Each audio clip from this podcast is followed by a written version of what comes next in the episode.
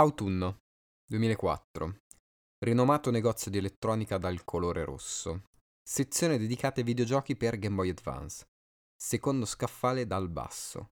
Copertina argentata con artwork disegnato a mano, raffigurante un ragazzo in abiti rossi con gli occhi chiusi semi circondato da carte da gioco, aventi il lato superiore deformato a tre punte, a mo' di corona regale. Costo 50 euro. Mia madre si rifiutò categoricamente. Inverno 2004. Rinomato negozio di elettronica dal colore rosso, sezione dedicata ai videogiochi per Game Boy Advance, secondo scaffale dal basso.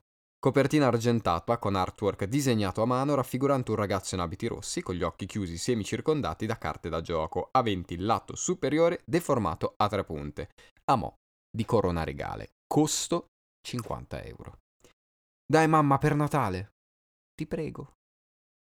Ma ci sono i personaggi Disney, mi chiese. Sì, guarda, c'è Paperino, Pippo, Topolino, ma anche quelli di Final Fantasy. E poi guarda che bei disegni. Ma tu non hai mai giocato a Final Coso lì, come, come si chiama?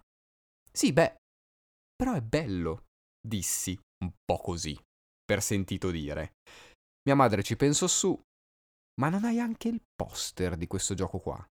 Sì, cioè, no, ho, ho il poster di quello della Play, mentre questo è del Game Boy. P- però fa niente, va bene uguale, ti prego. E va bene, per Natale. Mettilo nel carrello.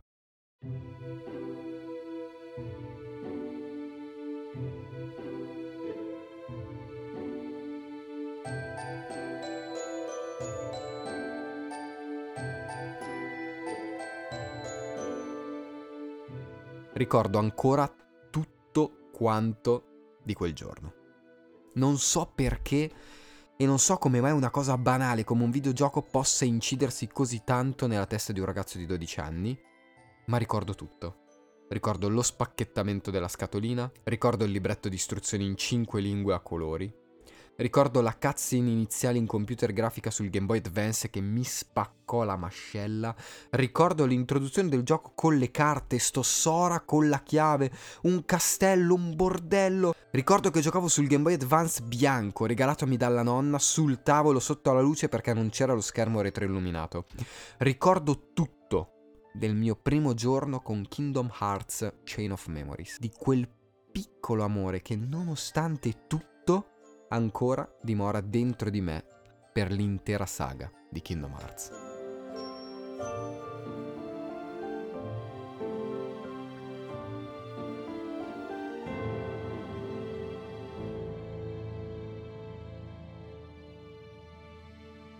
Fine anni 90, Square osserva il successo di Mario 64 e capisce che ha bisogno anche lei di fare un gioco tridimensionale di quel calibro. Serve però un cast riconoscibile quanto quello di Nintendo. Un cast come quello Disney. Ma figurati se Disney accetterebbe mai una roba del genere. Se non fosse che al tempo Square e Disney lavoravano nello stesso palazzo e capita un giorno che Shinji Hashimoto, uno dei capi di Square, nonché produttore di molti giochi, prende l'ascensore con un dirigente Disney e gli butta lì l'idea di fare un gioco che unisse i mondi Disney a quelli di Final Fantasy. Tetsuya Nomura viene messo a capo del progetto sotto la produzione di Hashimoto e di Kitase e nel 2002 esce il primo capitolo di Kingdom Hearts. Il resto è storia.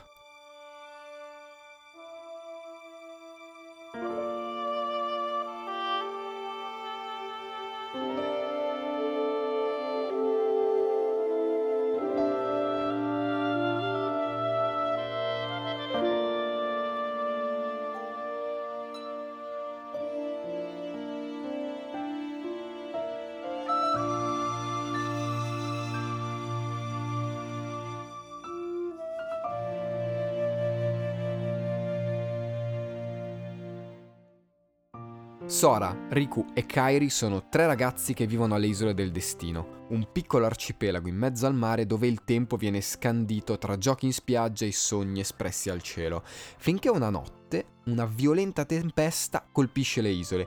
Riku viene attratto da un'inspiegabile forza oscura, Kairi sparisce da qualche parte e Sora, il nostro protagonista, si ritrova catapultato nella città di mezzo, uno strano posto dove confluiscono le persone che si sono perse.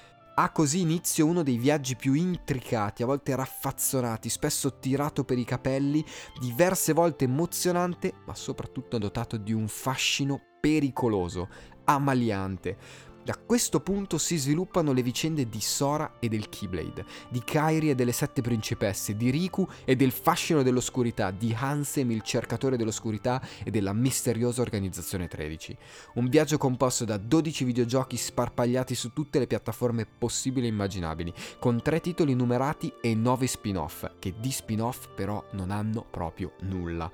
Un viaggio che ha accompagnato un'intera generazione, la mia, dal 2002 fino ad ora e che risulta ancora lontana dall'essere conclusa. Un'epopea che presenta una colonna sonora forse senza paragoni, capace di sfondare i muri del videogioco come mai nessuno prima d'ora e che ha emozionato migliaia e migliaia di giocatori in tutto il mondo con oltre 30 milioni di titoli venduti in tutto il mondo, una serie sconfinata di manga, CD, musicali, merchandise e chi più ne ha più ne metta, con una fanbase esagerata e numerosissima, un apprezzamento globale da parte della critica ed uno dei director più scellerato di sempre, in perenne bilico tra il genio ed il ridicolo. Benvenuti o bentornati su Mangianastri, io sono Jonathan e oggi parliamo di una prima parte della colonna sonora della saga di Kingdom Hearts.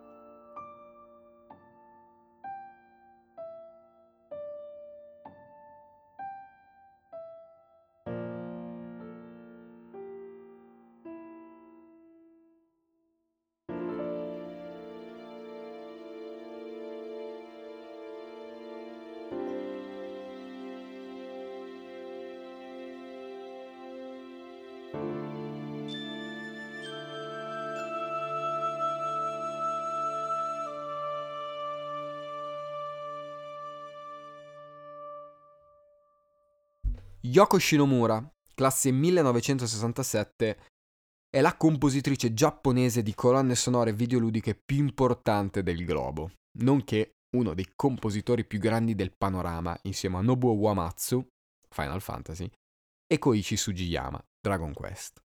Nel 1988 si diploma in pianoforte presso il College Musicale di Osaka e le si apre così la possibilità di iniziare la carriera di insegnante di pianoforte.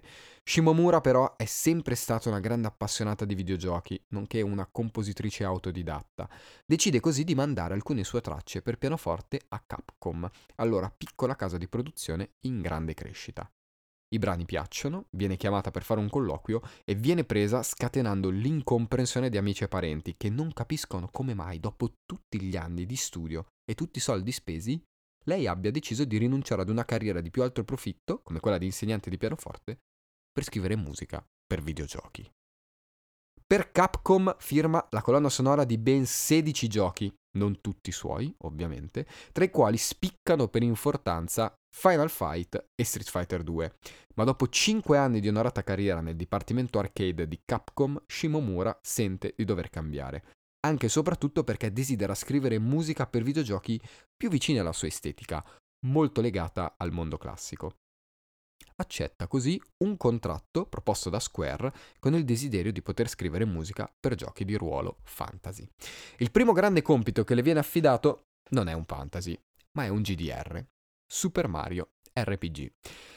Di colpo, la compositrice giapponese si trova a dover scrivere la colonna sonora di uno degli azzardi più grandi della storia del videogioco. Insomma, Super Mario RPG è sì un capolavoro, ma nessuno ci avrebbe mai creduto. I successivi giochi sono due titoli davvero di spessore. Parasite Eve nel 1998 e Legend of Mana, il suo primo JRPG fantasy, primo amore musicale che mai scorderà, considerandolo ancora oggi uno dei suoi migliori lavori. E poi arriva il 2002, la conclusione di quel folle progetto tra Disney e Square e la pubblicazione su PlayStation 2 di Kingdom Hearts, diretto da Tetsuya Nomura con le musiche di Yoko Shimomura.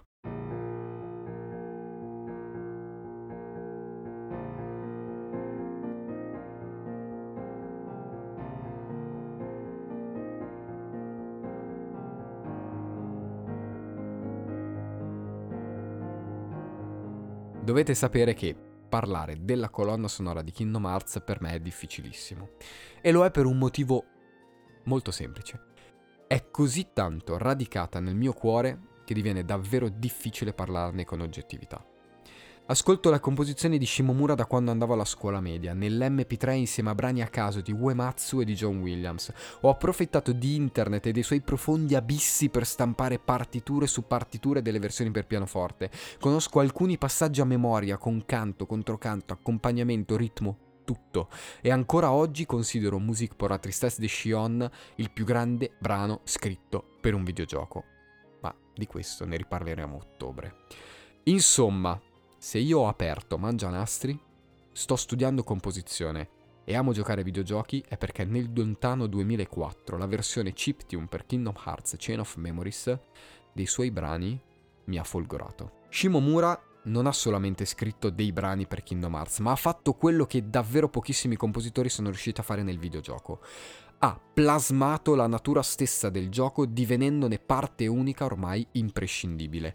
Non è più possibile pensare ad un Kingdom Hearts senza la colonna sonora di Yoko Shimomura, così come non è possibile pensare a The Last of Us senza Santolaya o a Dragon Quest senza Sugiyama, cosa che tra l'altro succederà visto la scomparsa reggente del maestro giapponese il modo con il quale vengono stesi i colori in Kingdom Hearts, il tipo di movimento dei personaggi, lo stile dei dialoghi quando fatti bene, tutto si riflette nella colonna sonora e può essere riassunta nei seguenti punti. Romantica, carnevalesca e iconica. Romantica, Yoko Shimomura stessa sul suo sito ufficiale cita come massimi riferimenti la Sinfonia numero 7 di Beethoven, la ballata numero 1 di Chopin e la Valse di Ravel. Tre riferimenti per nulla casuali che abbracciano gli ultimi tre secoli di storia della musica, con Beethoven, posto a cavallo dell'Ottocento, Chopin nella prima metà dell'Ottocento e Ravel a cavallo del Novecento, e che, utilizzando uno sguardo un po' abbondante, me ne vogliano eh, gli esperti musicisti legati al mondo classico, ma se utilizziamo uno sguardo un po' ampio, possiamo considerarli uno come conseguenza dell'altro. Beethoven il preromantico, Chopin il romantico e Ravel pseudo tardo romantico.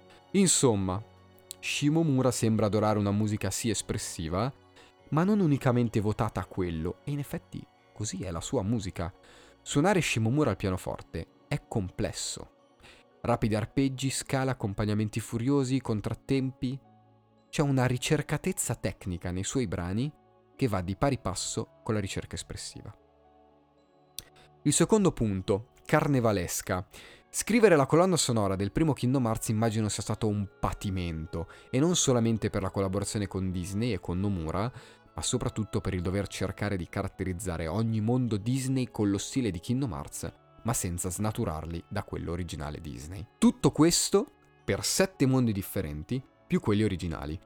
Insomma, un purpurri di roba variegata che a volte dà l'idea di un lavoro carnevalesco, di un insieme di stoffe di colore e materiale diverso. Shimomura riesce ad arginare questo problema, alla grande, ma è chiaro che laddove hai nello stesso gioco un tema meraviglioso e riconoscibile, come quello di Traverse Town, e allo stesso tempo hai in fondo al mar il loop nel mondo della sirenetta, beh, l'effetto purpurri purtroppo un pelo si presenta.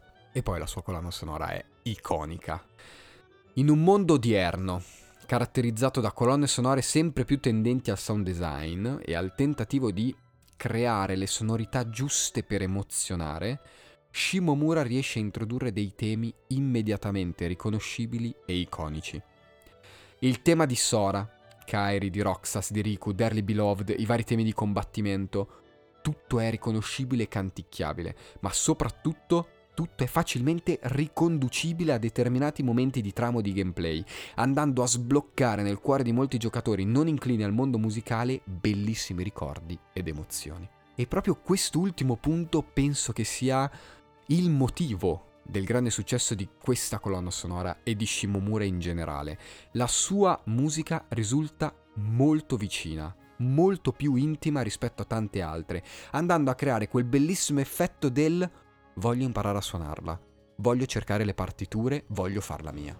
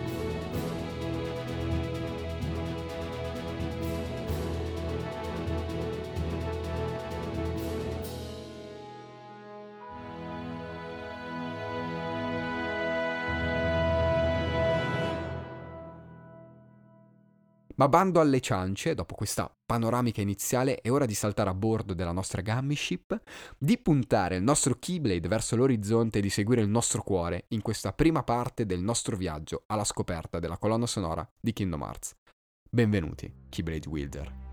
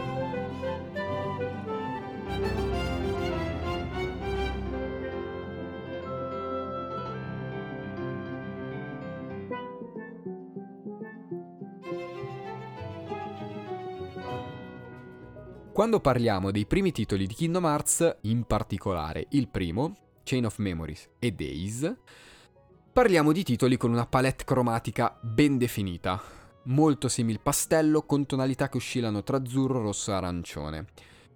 Può la musica sottolineare dei colori? Beh, sì, se avete ascoltato l'episodio sulla colonna sonora di Gris già lo sapete, ma per Kingdom Hearts il discorso è meno evidente e molto più legato a sensazioni generali. Mi spiego meglio. La colonna sonora di Kingdom Hearts è veramente poco incline agli scontri, agli urti, a dissonanze o a situazioni sonore scomode che possono ricondurre a momenti di tensione realistica. Tutto è sempre edulcorato, fiabesco, così come lo è il gioco stesso, privo di sangue, di violenza e sempre emotivamente semplice da comprendere. Il tema delle Destiny Island, che state ascoltando, è perfetto per esprimere ciò.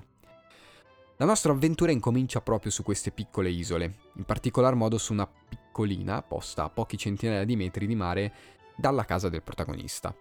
È un luogo di svago, di pace, uno di quei posti paradisiaci dove ognuno vorrebbe passare un po' della propria giornata insieme agli amici, a prendere il sole, a giocare, a fare il bagno. Tutto è gioco e nulla è dolore in questo luogo. E così è la musica. Un tripudio di sonorità allegre capitanate dalle sonorità morbide del flauto traverso, solo, che espone per la prima volta il tema delle isole. Un tema che per me esprime al meglio il concetto di avventura estiva per ragazzi Il ritmo incalzante in contrasto con la morbidezza del suono, il gioco delle percussioni dal richiamo fortemente caraibico, i veloci giochi dei fiati nell'acuto, le campanelle, insomma, tutto è allegro, spensierato e votato al gioco. E anche la parte seria, la minaccia del primo Kingdom Hearts, è così, giocosa.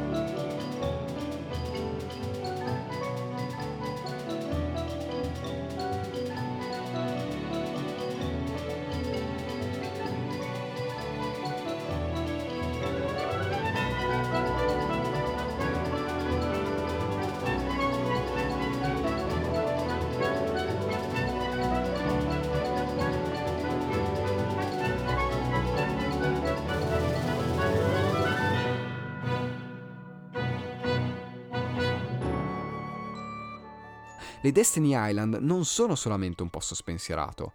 È qui che Sora, Riku e Kairi verranno violentemente separati. È qui che Riku cadrà nelle braccia dell'oscurità ed è qui che Sora verrà incoronato come protagonista indiscusso della serie.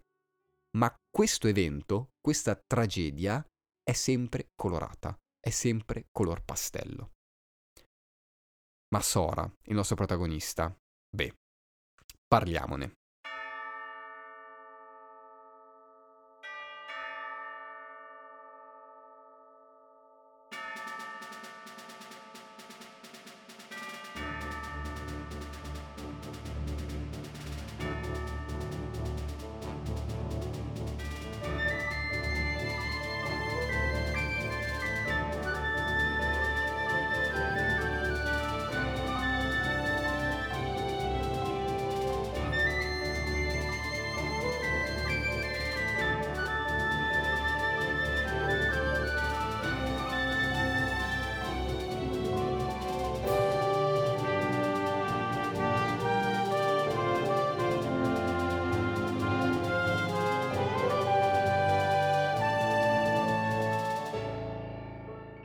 Sora, personaggio principale, 14 anni, è un adolescente con molti dubbi e incertezze, ma in generale riesce sempre ad essere ottimista. Talvolta può essere un po' maldestro, ma ha un forte senso di giustizia. Togliamoci subito di torno uno dei problemi principali della saga di Kingdom Hearts. Sora è uno dei personaggi contemporaneamente più belli e insignificanti del panorama videoludico mondiale. Per quello che ci riguarda in questo episodio parliamo di un ragazzino che si trova improvvisamente separato dai suoi amici più cari e perso in una città assurda dal nome ancora più assurdo, Traverse Town. Qui Sora, già entrato in possesso del Keyblade, incontra, o meglio, si scontra con Paperino e Pippo e inizia insieme a loro un lunghissimo viaggio alla ricerca di Kairi e di Riku. Il Keyblade è la chiave per comprendere il suo tema musicale, perché se nei titoli successivi la misteriosa arma a forma di chiave è divenuta appannaggio di qualsiasi stronzetto con un minimo di forza d'animo, nel primo titolo il possessore del Keyblade era il prescelto. Colui che avrebbe sconfitto l'oscurità proprio grazie alla purezza del suo cuore, che gli permetteva di evocare ed imbracciare la misteriosa arma. Parliamo di un eroe, ed il suo tema è proprio questo una fanfara per un eroe.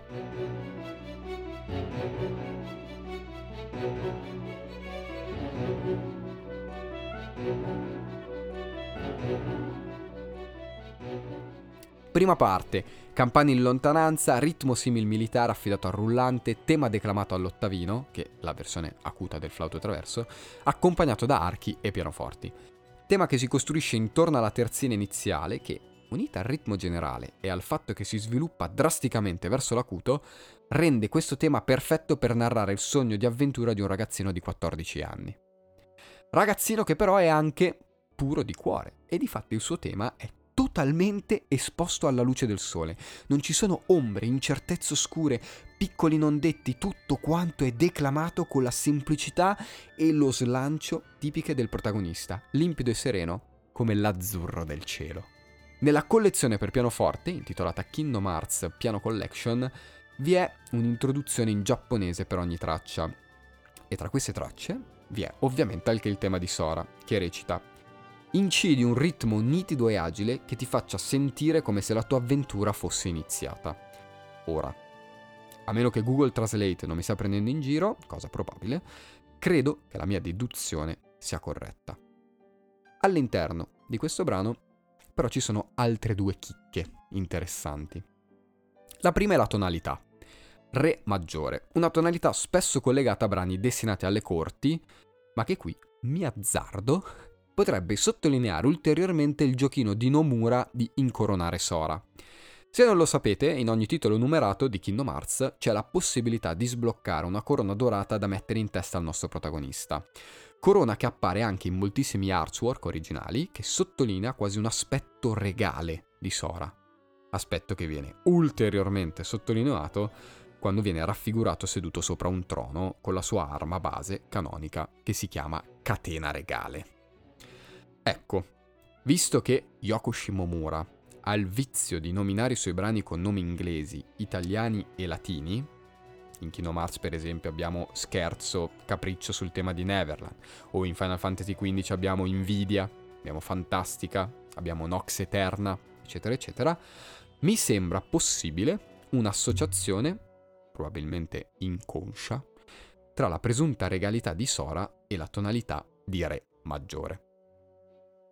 La seconda chicca, invece, decisamente più concreta, è la presenza del tema di Roxas, tema di cui parleremo in chiusura di questo episodio, ma che diviene una presenza sicuramente gradita in quanto Sora e Roxas sono letteralmente uno parte dell'altro. Chicca che però un po' mi fa innervosire perché la messa in luce del tema del biondo ragazzo di Crepuscopoli avviene proprio in maniera un po' barbina. Non c'è una scoperta graduale, non c'è un sottotesto, un voler mascherare il tema al di sotto per farlo emergere come naturale conseguenza del tema di Sora. C'è invece proprio una sezione un po' attaccata con lo sputo e, sia chiaro, non è posizionata male, però cavolo, si poteva fare decisamente meglio.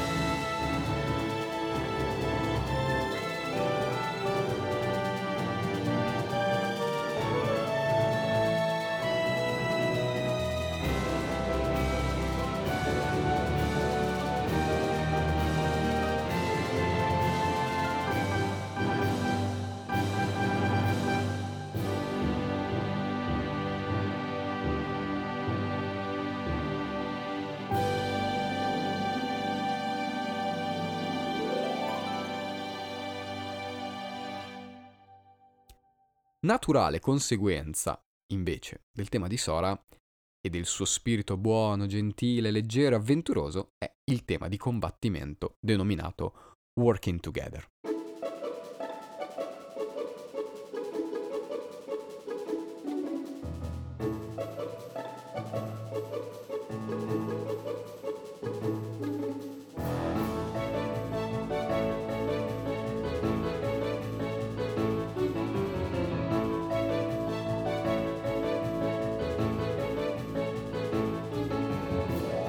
Sempre nella collection per pianoforte non ci sono indicazioni che possono essere rilevanti per la nostra analisi, ma un aspetto curioso è il desiderio di voler inserire questo brano come chiusura di una pseudo sonata caratterizzata da quattro movimenti: Sora, Kairi, Riku e Working Together. Questo è sicuramente uno dei pezzi destinati al combattimento più divertenti e piacevoli da sentire. È frizzante, allegro, condivide lo stesso ritmo incalzante del tema di Sora, la stessa limpidezza e freschezza che trasforma ogni combattimento in un gioco, in un'avventura curiosa e mai pesante. Il brano è La maggiore, dominante di Re maggiore, e quindi in relazione anche su questo, ed in realtà comprende al suo interno diversi piccoli incisi di altri brani di Kingdom Hearts. Abbiamo richiami a Riku, a Sora e a Dearly Beloved, richiami che sottolineano molto bene il concetto di lavoro di squadra e del potere dell'amicizia. Kingdom Hearts ruota attorno al concetto di amicizia. L'amicizia tra Sora, Riku e Kairi, che sfocia poi tra Sora e Kairi in amore, l'amicizia tra Sora, Paperino e Pippo, l'amicizia che il trio instaura con i personaggi di ogni pianeta, particolare con Ercole, Aerith, Leon, Topolino. Amicizia che permette a Riku di non abbandonare il suo amico, a Paperino e Pippo di fidarsi del ragazzino prescelto e a Sora di salvare letteralmente il mondo. Working Together è quindi una fanfara dell'amicizia che in maniera cristallina racconta la gioia dello stare insieme, del giocare insieme e del vivere avventure in compagnia.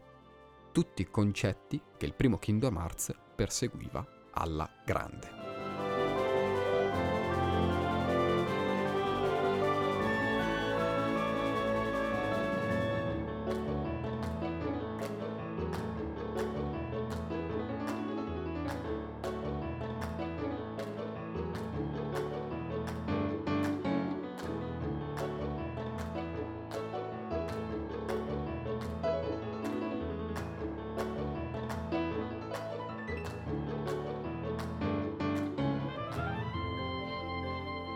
Ma se l'amicizia è uno dei pilastri di Kingdom Hearts, ce ne sono anche altri di uguale importanza.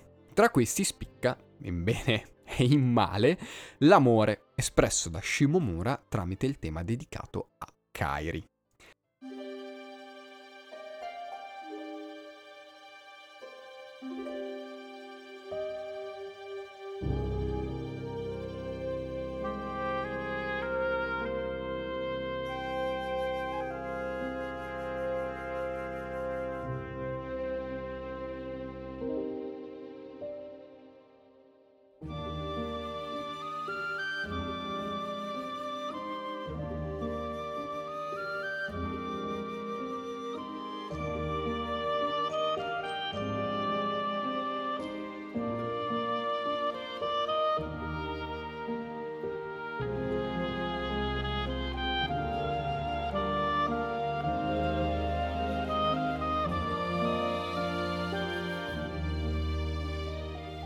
Kairi, 14 anni, compare nell'isola di Soare Riku pochi anni prima.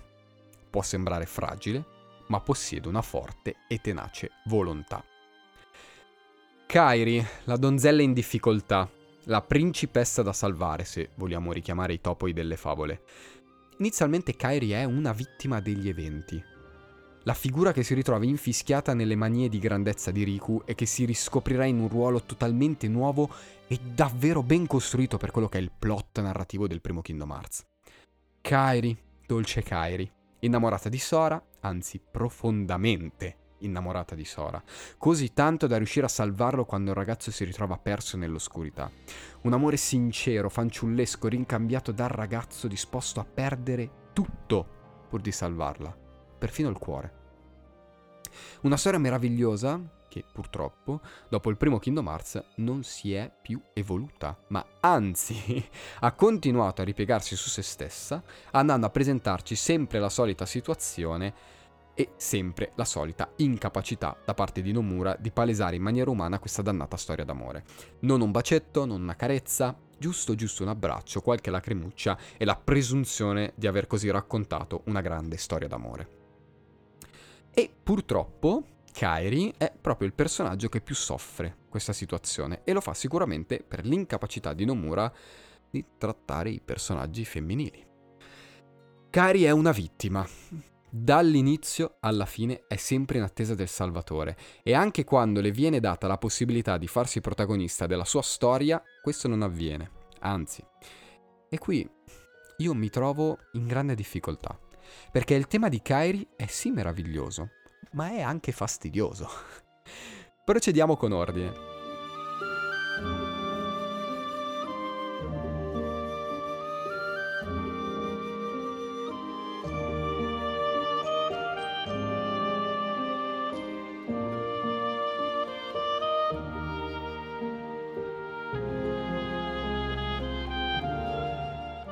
Il brano si apre con una sezione simil valzer estremamente dolce e malinconica, caratterizzata dal suono nasale dell'oboe che accentua ancora di più la malinconia, facendola diventare quasi patetica.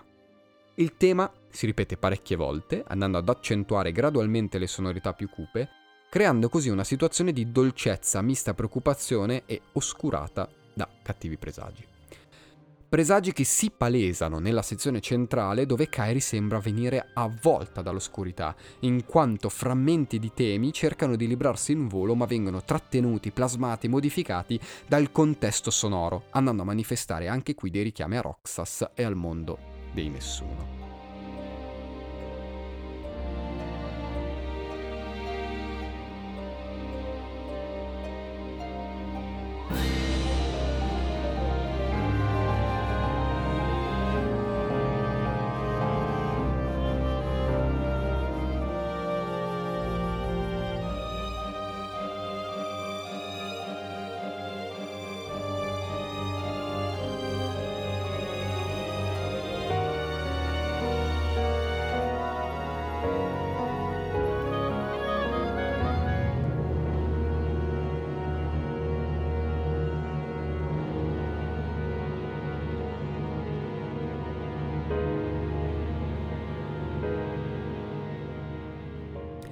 Ci troviamo quindi dinanzi ad un tema che, in quanto pensato per il primo Kingdom Hearts, non presenta nessun tratto del carattere forte che Nomura introduce più o meno nei successivi giochi, ma che va anche un po' controcorrente rispetto alla descrizione ufficiale che troviamo sul libretto di istruzioni del primo Kingdom Hearts, descrizione che vi ho letto poco fa.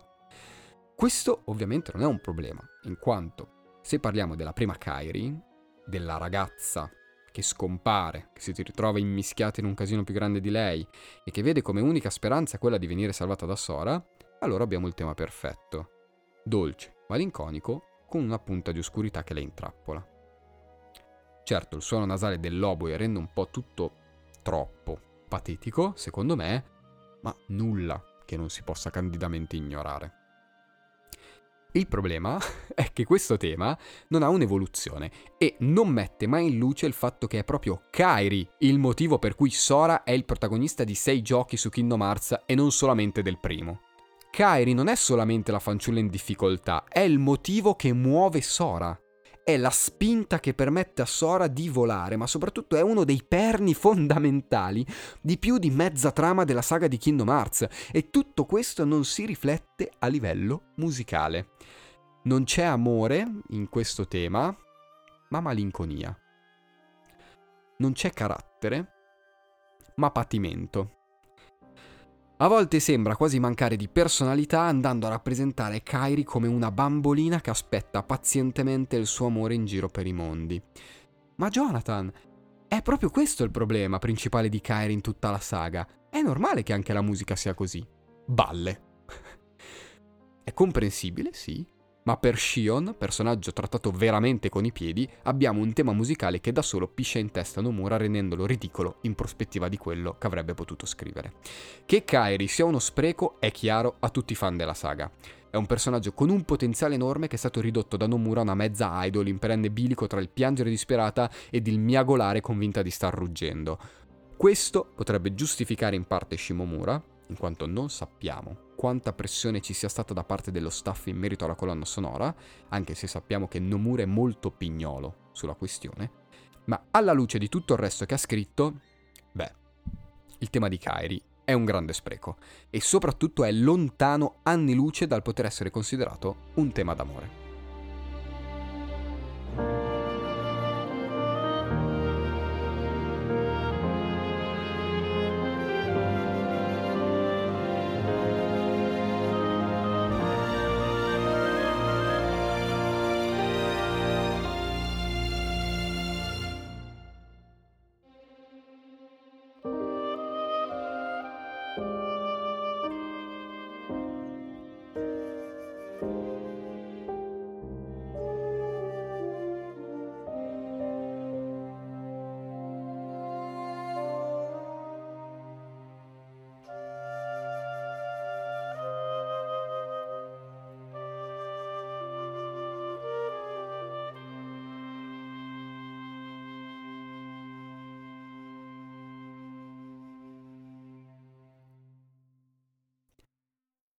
Amore che invece viene inconsapevolmente espresso dal main team di Kingdom Hearts, Dearly Beloved.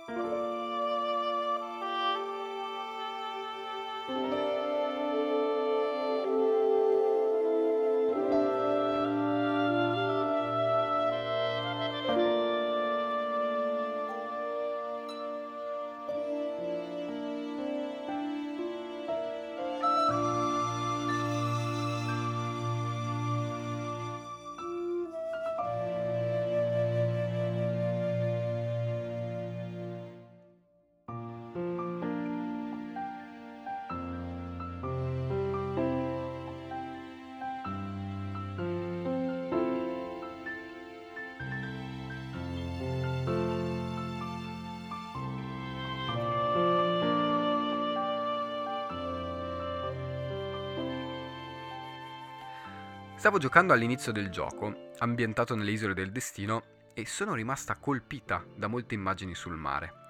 Dearly Beloved mi è venuta in mente un giorno, mentre ci stavo pensando, immaginando il mare e le onde. Ve l'ho raccontato prima. Inserire il disco di Kingdom Hearts e sentire queste note è meraviglioso.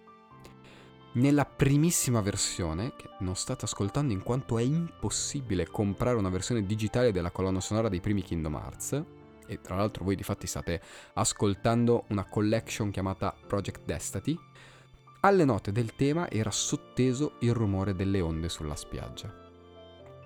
Il mare, il suo richiamo, erano fondamentali nel primo Kingdom Hearts non solo erano il suono dell'avventura, dell'ignoto e del desiderio di scoprire cosa ci fosse oltre quelle dannate isole del destino, ma erano il suono di casa, il suono dell'amicizia e dell'amore, sia fraterno che in senso stretto. Il tema di Darly Beloved è in Mi bemolle maggiore e si costruisce intorno a due semplici idee. Il ritmo costante, come lo sciabordare del mare, e la costruzione ad arpeggio che richiama l'idea di acqua, di qualcosa che gocciola. Il ritmo si ricollega esattamente alla citazione di Shimomura appena letta. L'inizio del gioco è una lunga sequenza sulle isole del destino dove il rumore delle onde, la presenza del mare e dell'acqua sono predominanti. Credo sia estremamente comprensibile come questo si sia inconsciamente incanalato all'interno eh, di questo ritmo costante nella sua imprecisione e delicato, quanto il leggero fluire del mare sulla spiaggia. E così si spiega anche l'idea di sfruttare il ribattuto delle note come elemento principale. Yoko avrebbe potuto semplicemente scrivere degli arpeggi discendenti, sempre nel registro acuto, magari affidandoli all'arpa il raddoppio con il pianoforte, andando a creare in egual modo un ricordo di gocce d'acqua. Qui però abbiamo il ribattuto, un'idea tanto semplice quanto preziosa, che non solo avvalora eh, il richiamo di gocce d'acqua che rimbalzano sulla spiaggia, ma rende fondamentali tutte le note.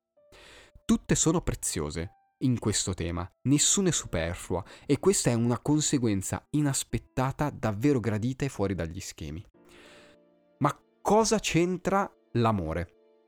C'entra qui in maniera laterale, in quanto l'enorme successo di questo tema ha portato Shimomura a dover scrivere tre versioni differenti affidate alle schermate iniziali, più una serie di arrangiamenti destinati ai vari concerti ufficiali tenuti in Giappone e non solo. Versioni che hanno permesso a Dearly Beloved di esprimere davvero appieno il significato del suo titolo. Dearly Beloved, caro amato. Un amore costante come il gocciolare delle note e un amore capace di crescere ed espandersi come la storia di questo tema, capace di emozionare profondamente i fan della saga.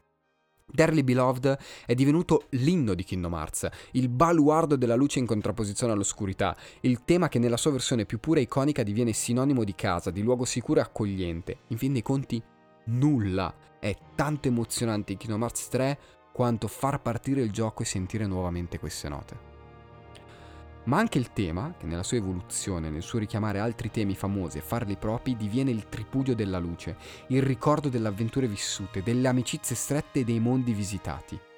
È un brivido meraviglioso.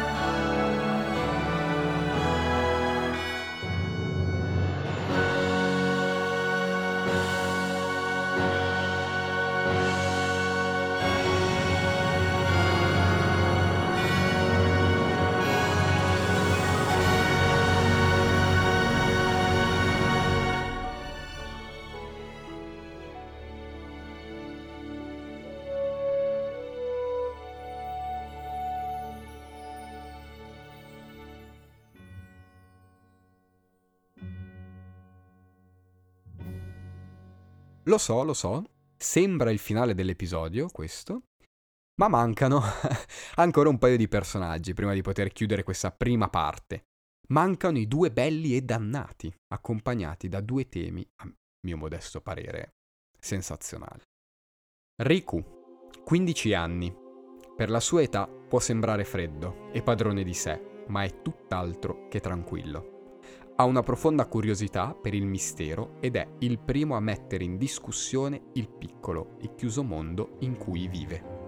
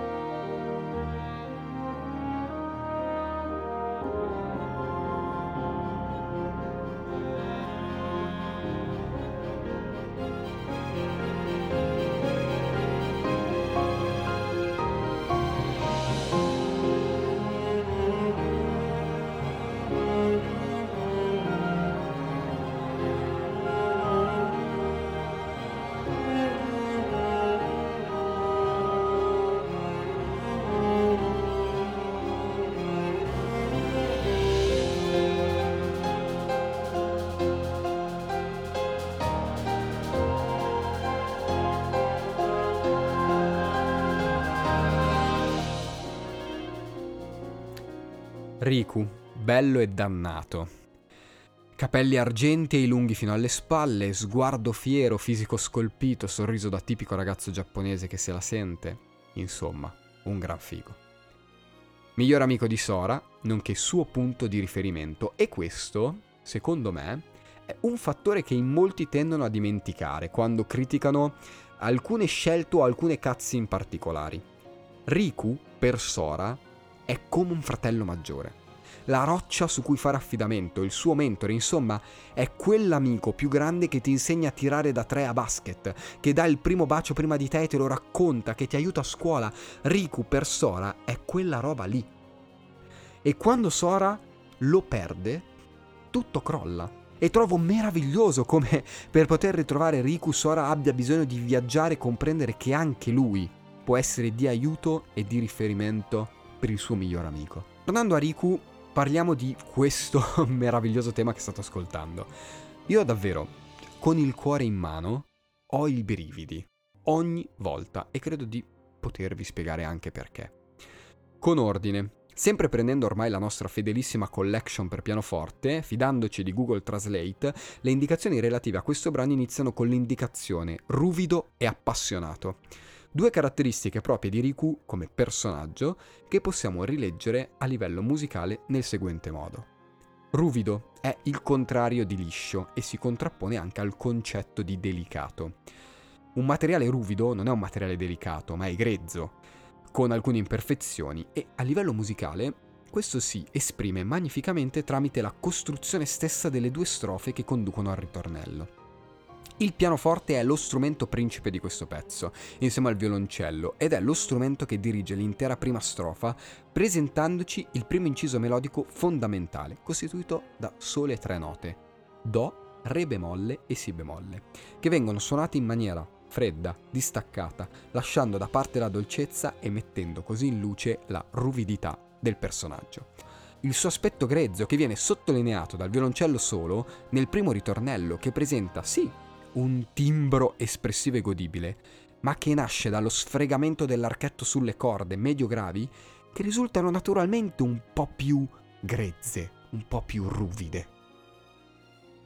La seconda caratteristica era appassionato e gente. Cioè, questo brano trasuda dramma adolescenziale da tutti i pori. La tonalità di Si bemolle minore è tormentata, raramente usata in favore di tonalità più comode, come Do minore o Si minore. Non presenta un particolare retaggio storico che la avvicina a determinate situazioni. È però sicuramente una tonalità poco usata, che ben si sposa con la natura d'outsider di Riku. Do re bemolle, si bemolle si ripetono, incessanti e sempre con maggior foga, in questo brano divenendo un vero e proprio ostinato che diviene sempre più forte e pronunciato mano a mano che si avvicina al ritornello. È un ribollire di emozioni, di preoccupazioni, di insicurezze, di desiderio di libertà che travolgono tanto l'ascoltatore quanto il personaggio e che esplodono drammaticamente sul ritornello che innalza un canto tanto agognato quanto sofferente. Il tema è suddivisibile in due parti. Una proposta composta dalle note Do, La bemolle, Sol, La bemolle, Si, caratterizzata da una direzione prepotentemente ascendente, che mette in evidenza l'intervallo drammatico di sesta minore, e dalla risposta che tramite le note La bemolle, Si bemolle, Sol, Fa, Re bemolle si ripiega prepotentemente su se stessa, descrivendo così il dramma di Riku, ammaliato dall'oscurità, convinto di poter trovare la libertà e la forza tramite il controllo dell'oscurità, ma che si ritrova schiacciato e schiavo.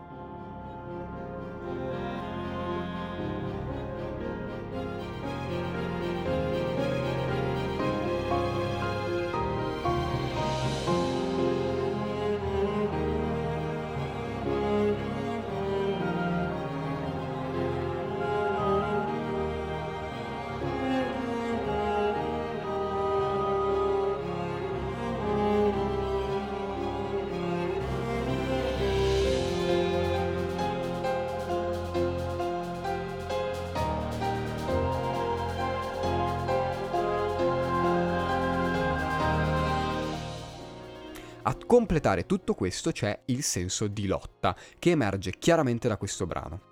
Il tema principale cerca costantemente di librarsi dalle catene che lo trattengono, che lo schiacciano in quell'intervallo di terza minore, do, re bemolle, si bemolle, e lotta furiosamente passando dal pianoforte ai corni, ai violini e ai fiati. Il ritmo aumenta, le percussioni capitanate dal rullante incidono un ritmo militare, la pressione sale e di nuovo il tema cerca di librarsi nel cielo. Il pianoforte sotto in furia mentre il violoncello non più solo innalza il suo canto e viene ripetuto poi dai violini più acuti con gli ottoni in risposta e... calma il ragazzo è comunque solo, incapace di librarsi, ormai perso in un mare di oscurità, privo del suo cielo.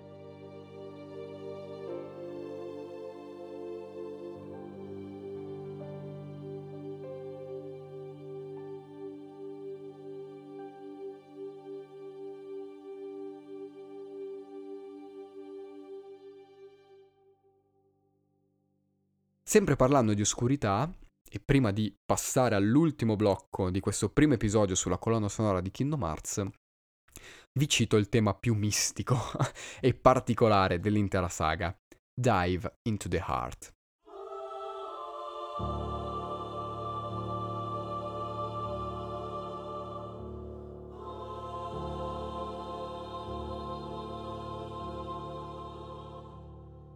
Questo è il brano che segue il, il filmato in CGI iniziale, filmato accompagnato eh, dal tema Ikari, cantato da Ikari Utada, dalla quale non, non vi ho parlato e che forse tratterò nel secondo episodio insieme alle altre canzoni introduttive. Dico forse perché sicuramente non potrò utilizzare le versioni cantate e quindi devo valutare bene come procedere.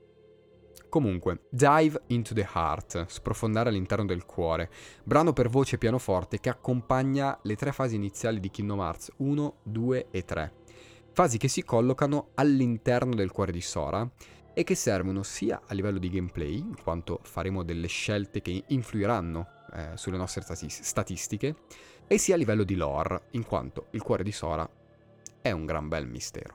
Ve la cito qui, eh, tra l'altro nella versione di Kingdom Hearts 3, in quanto è un brano super caratteristico che nasconde uno strano fascino oscuro al suo interno e che tra l'altro cita il tema di Xehanort, tema che vedremo nel secondo episodio in relazione a quello di Ansem e di Xemnas.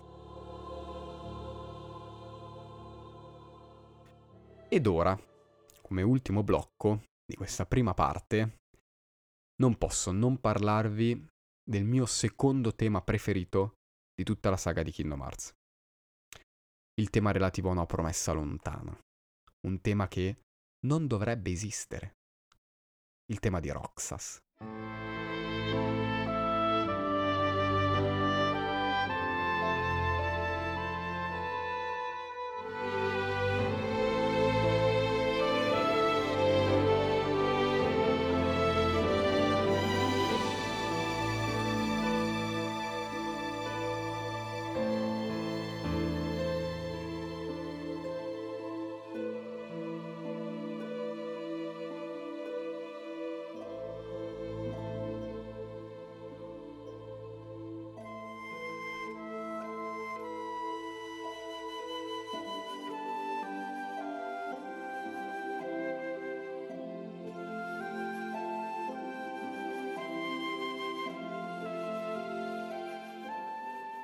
Roxas, numero 13, arma Keyblade. Un ragazzo entrato di recente nell'organizzazione come tredicesimo membro. Può utilizzare il potere della luce e non ricorda nulla del proprio passato.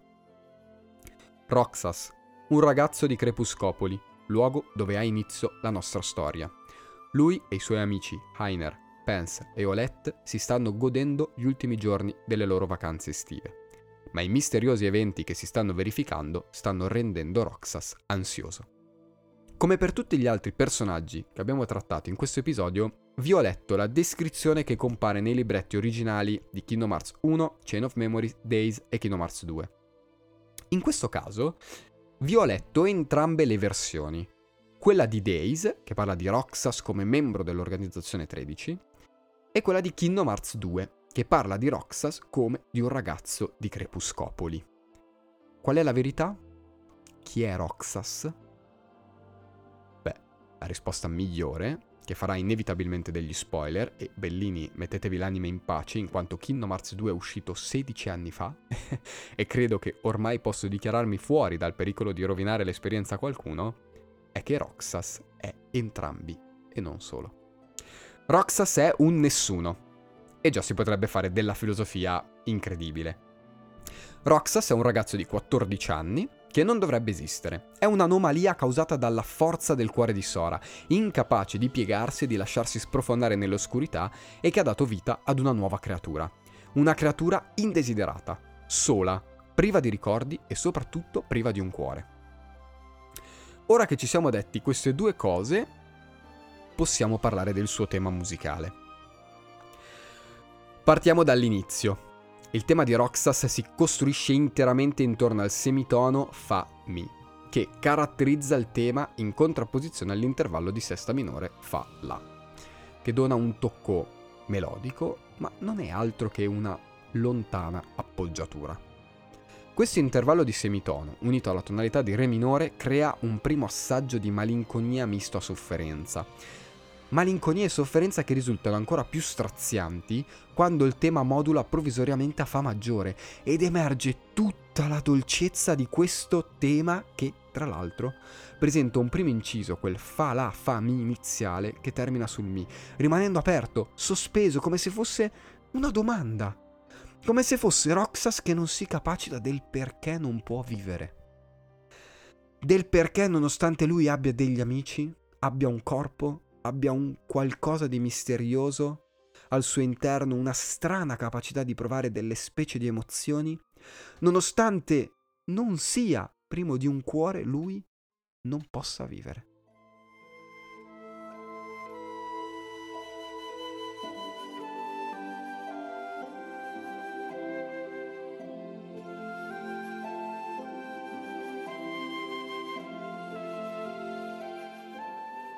E questa sua domanda, questo suo dolore, che emerge chiaramente dal tema e, e dalla sua costruzione, crescono sempre di più fino a sfociare quasi in rabbia, in sofferenza incontrollata che sale sempre di più, che monta sempre di più, raggiungendo le note più acute, gonfiandosi di dolore tramite un aumento costante del volume sonoro, una domanda innalzata sempre con maggior foga e determinazione per cercare di capire perché non posso vivere.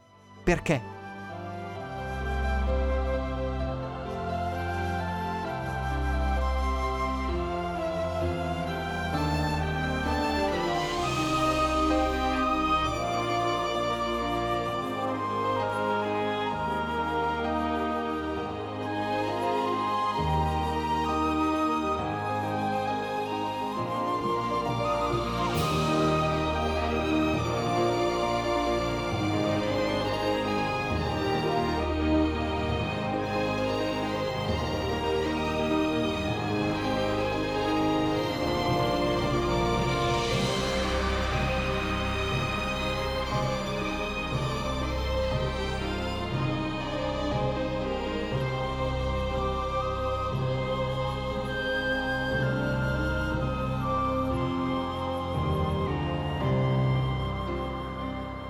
Fine quello che rimane è rassegnazione.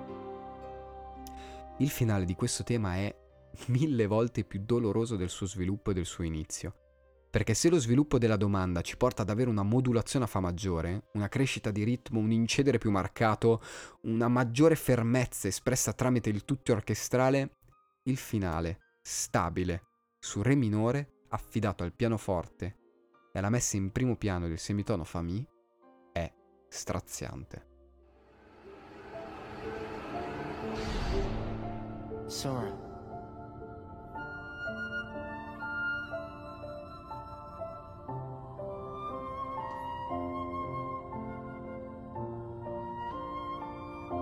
You're lucky. Looks like my summer vacation is